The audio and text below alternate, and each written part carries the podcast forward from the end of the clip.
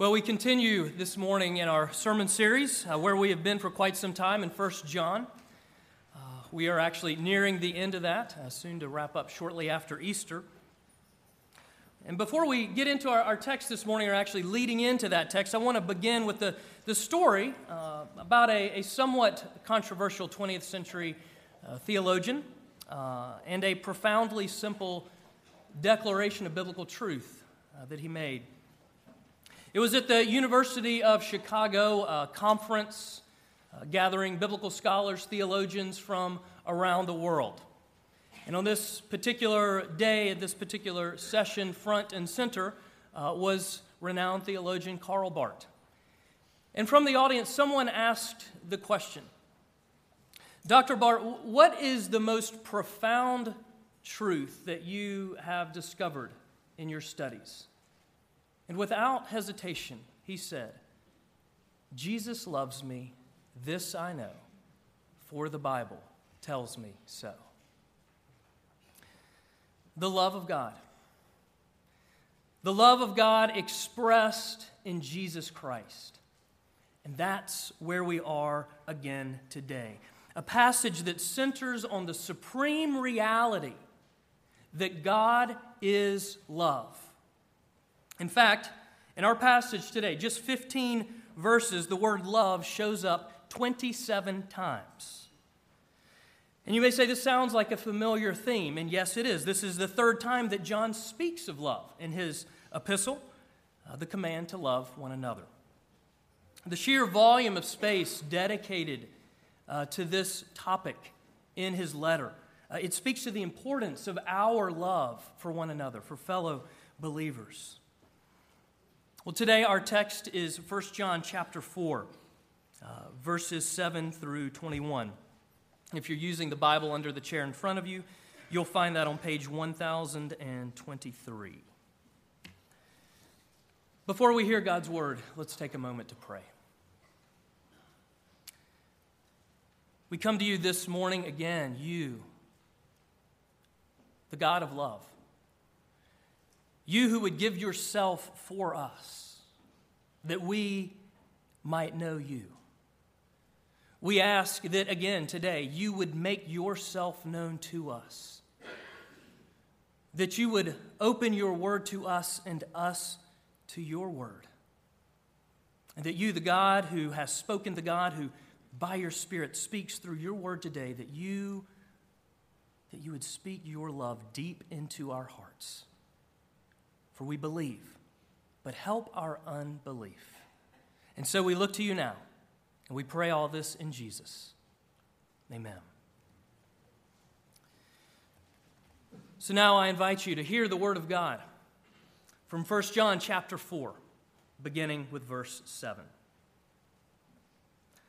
Beloved, let us love one another, for love is from God.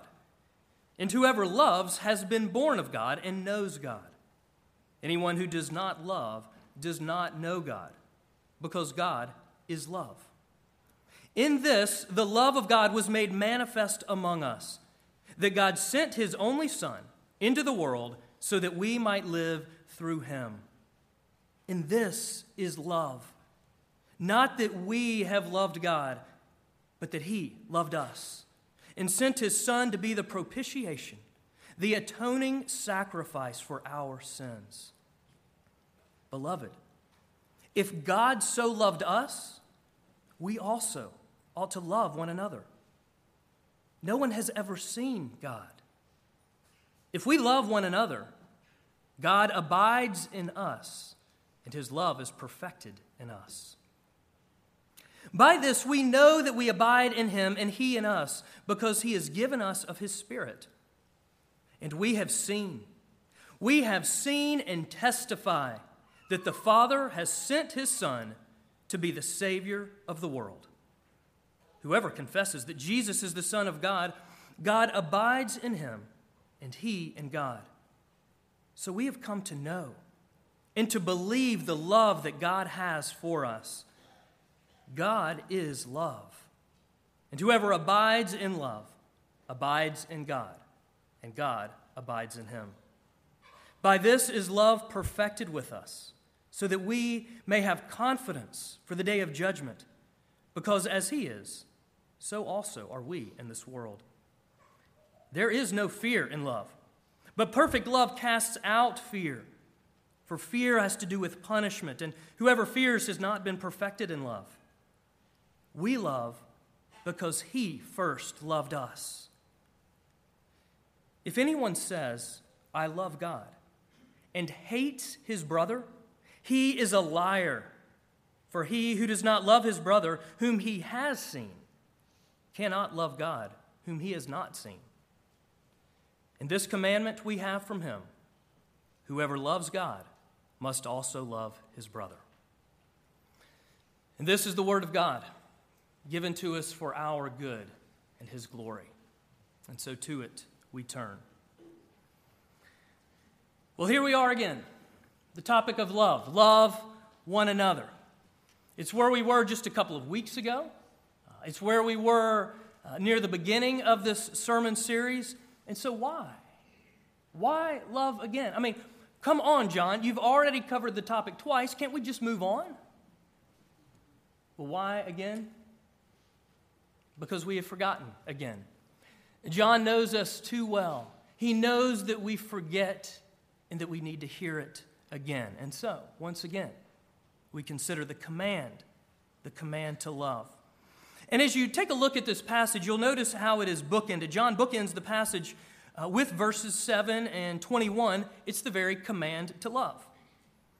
And what we see throughout as we walk through the passage that we'll see is that this gospel command is rooted in the central truth that God is love. Now, remember several weeks back when we considered the three tests, uh, John's three tests of genuine faith. How do, you, how do you know that your faith is real, that it is genuine, that it's, that it's not a, a fake, an empty faith? How do you know that it's genuine? Well, love is one of those tests, the relational test. Because if you're really a Christian, if you are really in union with Jesus, united to Him by faith, then you are growing in real love for your brothers and sisters in Christ. Verse 11 If we love one another, God abides in us, and we in Him. It's the test of love. And so that's what we're going to be exploring again this morning. And so, as we look at this passage, we're going to come at it from three different angles uh, seeing, knowing, and living. Seeing God's love. What evidence do we see here that God loves us? And then knowing. Knowing God's love. How do we really know? How do we really know deep down that God loves us? And then finally, living God's love. What does it mean to to live in his love and then to live out of his love. So, first, seeing God's love, uh, verses 7 to 12. You'll see that's the first half of our passage. What evidence do we see that God loves us? Well, in the Academy Award winning movie, The Last Emperor, and when I say Academy Award winning, I mean nine Academy Awards uh, including Best Picture, Best Director. Uh, in this film, the, the young child anointed as the last emperor of China, he, he lives in a, a magical life of luxury. He's got a thousand eunuch servants at his command. And one day, his brother asks, Well, what happens when you do wrong? The boy emperor replies, When I do wrong, someone else gets punished. And then to demonstrate, he breaks a jar, and one of his servants is beaten. Philip Yancey notes that Jesus reversed this ancient pattern. Jesus turned it around so that instead of the servants being punished, now when the servants erred, the king was punished. You see, that's the love of God. That's grace for us. Grace is free because it comes from the giver who has given himself in love and borne it at great cost. And that's what we see. In fact, right away in our passage, John roots God's love in concrete historical evidence, the reality of God's redemptive work in Jesus. He roots it in the incarnation and the crucifixion. Take a look, verses 9 and 10. In this, the love of God was made manifest among us, that God sent his only Son into the world so that we might live through him, the incarnation. And then verse 10 In this is love. Not that we have loved God, but that he loved us and sent his Son to be the propitiation, the atoning sacrifice for our sins. Crucifixion. The incarnation and the crucifixion. If you were here last week, this is a clear echo of that text as well. As we heard last week, that Jesus Christ, God's Son, has come in the flesh. Fully God, fully man. This is concrete reality. It's, it's not some, some esoteric, ethereal idea out there, but it is real for us to know. It is good news. We, we see God's love through the incarnation, that God would become one of us, would, would move into the neighborhood, that God would become flesh to live with a sinful people. We see God's love through the crucifixion, that Jesus would lay down his life for us, give himself for us on the cross, dying the death that we should die. So we see God's love in the incarnation, the crucifixion, but also we see God's love somewhere else in this passage. We see it through one another. See verses 11 and 12. Beloved, if God so loved us, we also ought to love one another. No one has ever seen God. But if we love one another, God abides in us, and his love is perfected in us.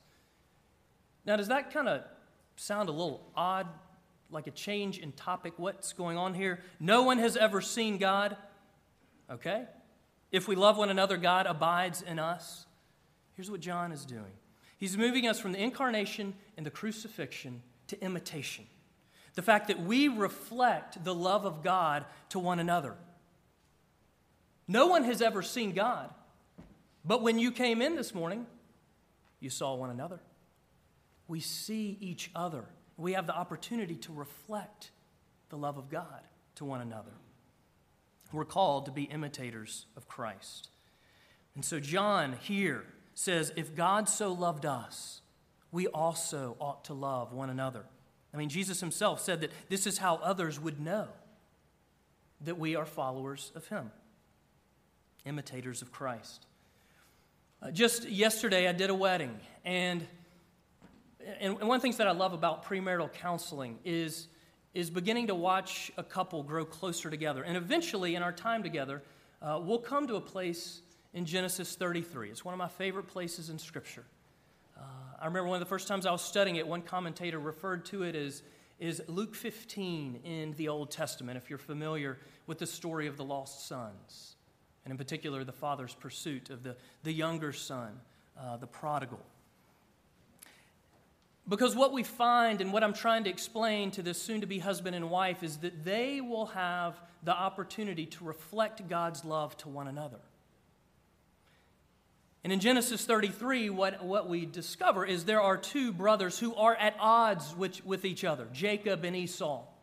Jacob has deceived his brother. They have not seen each other for years, and Esau has every reason to hate his brother, to take him out to kill him. I mean, if you're reading it, a, a first time reader of that, that is, might be what you would expect to find. Because it's probably what Jacob was expecting. And so, as they are still miles and miles apart before their families are about to meet, about to cross each other's paths, Jacob begins to send gifts in front of him. Maybe these gifts will appease the anger of my brother, which I'm sure he has. And then if those don't work, he, he begins to send his, his children and his wives. Maybe he'll have mercy on me because he'll see that I have a family. And then the moment comes, nothing else in between the two Jacob and Esau. And as this one commentator had pointed out, it's as if Esau runs to his brother Jacob. And Jacob is stunned by the embrace that he receives. And Jacob looks at Esau and he says, Genesis 33:10, "For to see your face is like seeing the face of God, now that you have received me favorably."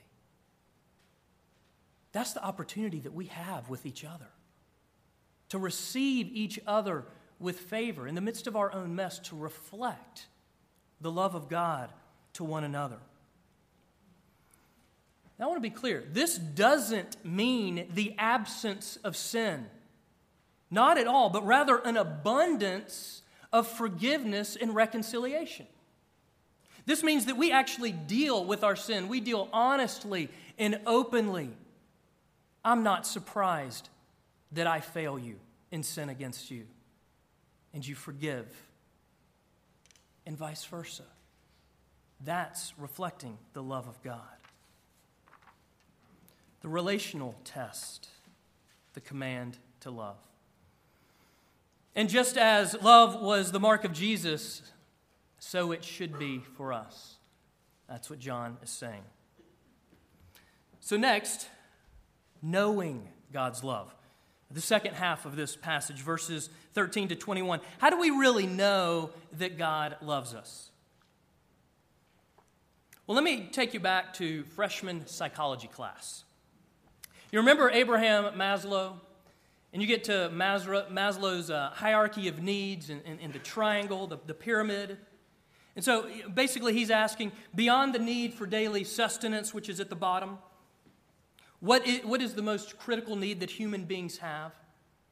And, and he, he, he concluded that to be happy, human beings must have a sense of belonging acceptance, and security. Or listen to it in the words of Victor Hugo in Les Mis. He puts it this way Life's greatest happiness is to be convinced that we are loved. Life's greatest happiness is to be convinced that you are loved. And ultimately, knowing God's love because the rest of the Christian life flows out of that love, the love of God. Well, you may have noticed this word abide. It's used a few times. Uh, John speaks of knowing God's love with this word abide. In, in the section we've just shifted to, these first three verses, five times. In fact, you might have gotten a little confused, wrapped up, abide in this, abide in that, him and me, me and you. Abide, a word that it connotes intimate union flourishing life. It's a, a word of great intimacy. In other words, verse 13 By this we know. By this we know that we abide in him and he in us, because he has given us of his Spirit. It's the presence of Jesus, the risen Christ through the indwelling Holy Spirit that he abides in us. And then John moves from the, from the Holy Spirit he speaks of the Holy Scripture. Verse 14. Might be hard to see at first, but he, he moves it. He says, verse 14, as we have seen and testified that the Father has sent the Son to be the Savior of the world. As we have seen, now he has been talking about we, about us, but here he's made a shift. The we here refers to John and his fellow apostles. It's, it's the same apostolic witness that we heard at the very beginning, the opening of John's letter where we began this series. And it reads That which was from the beginning, which we, the apostles, which we have heard, which we have seen with our eyes, which we have looked upon and touched with our hands concerning the word of life, we proclaim to you. Again, if you were here last week, another clear echo of that text. Again, where, where John, where we heard last week, that we, the apostles, we are from God. Whoever knows God listens to us. In, in other words, whoever knows God listens to the Word of God, to the Bible. Well, together, the Holy Scripture, coupled with the Holy Spirit, bears and grows faith. Verse 15, we see that we are given, we're given new life, a growing faith. We are enabled to, to truly sincerely, genuinely confess that Jesus is the Son of God and Savior of sinners. Now, I'm talking about, or John is talking about, more than lip service. Anybody can say it, but he's talking about to mean it, to believe it, to be convinced of it, and to be becoming more and more convinced of it. Well, through this mutual abiding uh, that we are considering comes great intimacy with God. And through that intimacy, uh, redemptive transformation takes place. God's work in the life of the believer. Along with a growing faith, as expressed in verses 16, 17, and 18, there's growing assurance and confidence of God's love, uh, God's, God's love, which is being perfected in us. One commentator explains John speaks of love being brought progressively to its full godlike character in us as the gospel continues its ongoing transformative work through God's abiding presence with us. This will both cast fear out of us and produce confidence in us as we anticipate the day of judgment. And the inevitable consequence, the inevitable fruit evidencing genuine faith, true union with Jesus, is love. Love for one another. So, again, just as love was the mark of Jesus, so it should be for us. But how? And that's the question John brings us back to again and again. How do we do it? And so that moves us to our final point. Finally, living God's love. What does it mean to, to live in, to live out of the love of God as, as He abides in us and we abide in Him? And so we go back to where we started, where we were at the beginning uh, of the sermon series, where we were at the beginning of our sermon today, where we started the relational test, the command to love. We find it uh, very clearly, verses 7 and 21, again, which bookend this passage with the final statement being an echo, a clear echo of the great commandment love God, love neighbor. Verse 21. In this commandment we have from him whoever loves God must also love his brother. And then, as John previously wrote, as, as we have heard in chapter 3, by this we know what love is that Jesus Christ laid down his life for us and we ought to lay down our lives for one another. So, because God is love, we're commanded to love like God, to love like Jesus, sacrificially, laying down our, laying down our lives for one another, laying down our rights for one another. When I was a, a toddler, and I'm the, the, oldest of two, so my, my younger brother wasn't born yet, so an only child at the time. When I was a toddler, my, my family was at the beach once, and uh, our family was very close with a, a, neighboring family, and they had two teenage daughters. And those uh, two daughters would often babysit for me.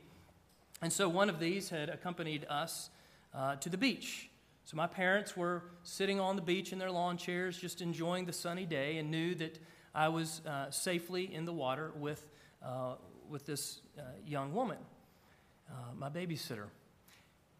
And they'll never forget as they looked up and they saw the two of us, or actually her carrying me coming out of the water, and they saw me sitting up, being carried up on her shoulders, just laughing and enjoying the beach scene. And yet on her face was an expression of excruciating pain.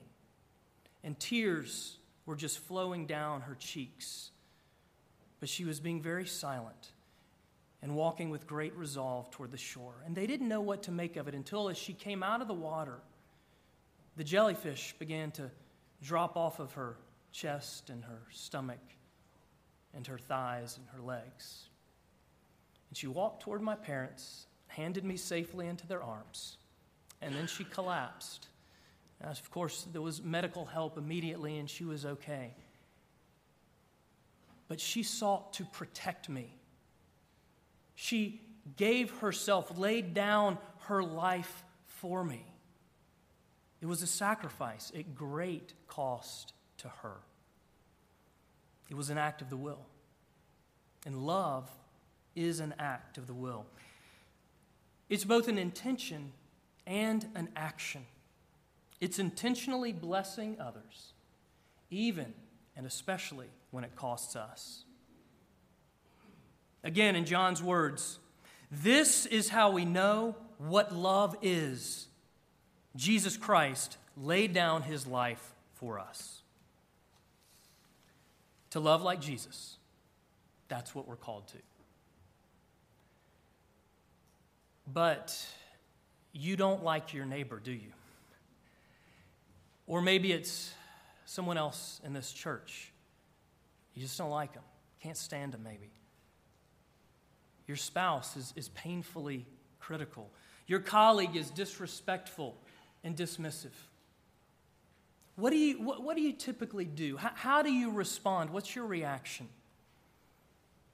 As we considered it several weeks ago, may, maybe you try to harm them. Might not be physically, but maybe you, you try to harm them socially, emotionally, professionally. And if you don't try to harm them, maybe you want them to be harmed. You just really hope something bad happens to them. Or maybe you're just plain indifferent. You could care less about them. The question is this Do you settle for love's deceitful counterfeit? Do you settle for tolerance? Do you settle for tolerance? Tolerance is a high value promoted today. You know, a tolerant society. That's what we want, where everybody gets along and there's peace.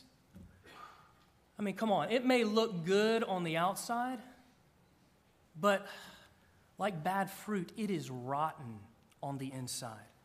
I mean, tolerance is not a biblical value. Tolerance does not say, I love you. It says, yeah, I'll put up with you. I'll put up with you. The command is to love. The command is to love. Do not settle for the counterfeit. Please do not deceive yourselves by merely tolerating one another. John says this is a dangerous place to be. He says it a couple of times in this passage, including verse 20. If someone says, I love God and hates his brother, he is a liar. This is a dangerous place to be. John, again, a test of genuine faith. He wants us to examine our hearts. Is our faith, is our faith real? Or do we just show up to church because we're supposed to? It's, a, it's, a, a, a, it's being presumptuous with God. Is that what's really going on? Professing an empty faith. John pleads with us. To love like Jesus. To love like Jesus. That's what we're called to. Whoever loves God must also love his brother. And here's where we get stuck. Because we all know that loving one, or, loving one another is not easy. I mean, it's not easy to love the people that you love sometimes, much less the people that you just don't like. I mean, when we're honest with ourselves and, and, and we look deep down, we know we just can't do it. The more difficult the situation, the more painful, the more hurtful the relationship that the other person is, that's when my inability to love is most exposed. Which is why we go to the foot of the cross again and again and again. It's why week after week from this pulpit we go to the cross because we need to hear it. It's why John takes us to the foot of the cross again and again. We can't do it on our own. In the words of another pastor, as we increasingly gr- grasp the wonder of his wonderful, undeserved, gracious, sacrificial love for us, we are compelled to love one another when we find it hard to love others, Our great need is to return to the cross and be humbled again by that love so amazing, so divine, that demands my soul, my life, my all. Well, John was able to love. John was able to love because he was convinced of Jesus' love for him. In fact, some of you probably already know this. He identified himself, identifies himself in the Gospel of John as the one Jesus loves. You see, as John's heart was transformed by love, he was enabled to love, to love with the love of Jesus. Uh, Brennan Manning says of the Apostle John uh, that if John were asked, What is your primary identity in life? What is, what is central to who you are, to what makes you up? That John would not reply, Well, I am a disciple, an apostle. I'm an evangelist. I, I wrote the Gospel of John, 1st, 2nd, 3rd John, capped it off with Revelation. No, he wouldn't say that. He would simply say, I am the one Jesus loves. Sociologists have a theory called the looking glass self. The looking glass self. You become what the most important person in your life thinks you are. So, could be a spouse, could be a parent, could be a friend, a colleague, a boss. But whoever that most important person is, what they think of you, that's what you become. That's how the theory goes. Who is most important in your life? Who do you listen to? I think, what if I, what if I looked into the mirror, the looking glass? What if I looked into the mirror of God's word and saw what God sees? Saw that I too am the beloved of God. Jesus loves me.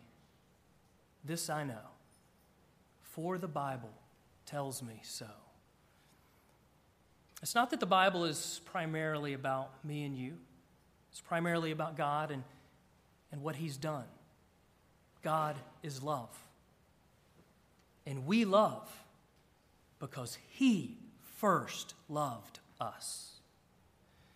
You see, we are able to love when we are convinced of His love for us, of Jesus' love for us.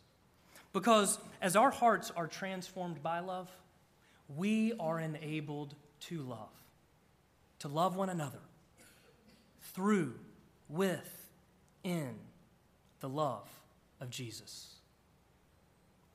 Thanks be to God. Let's pray.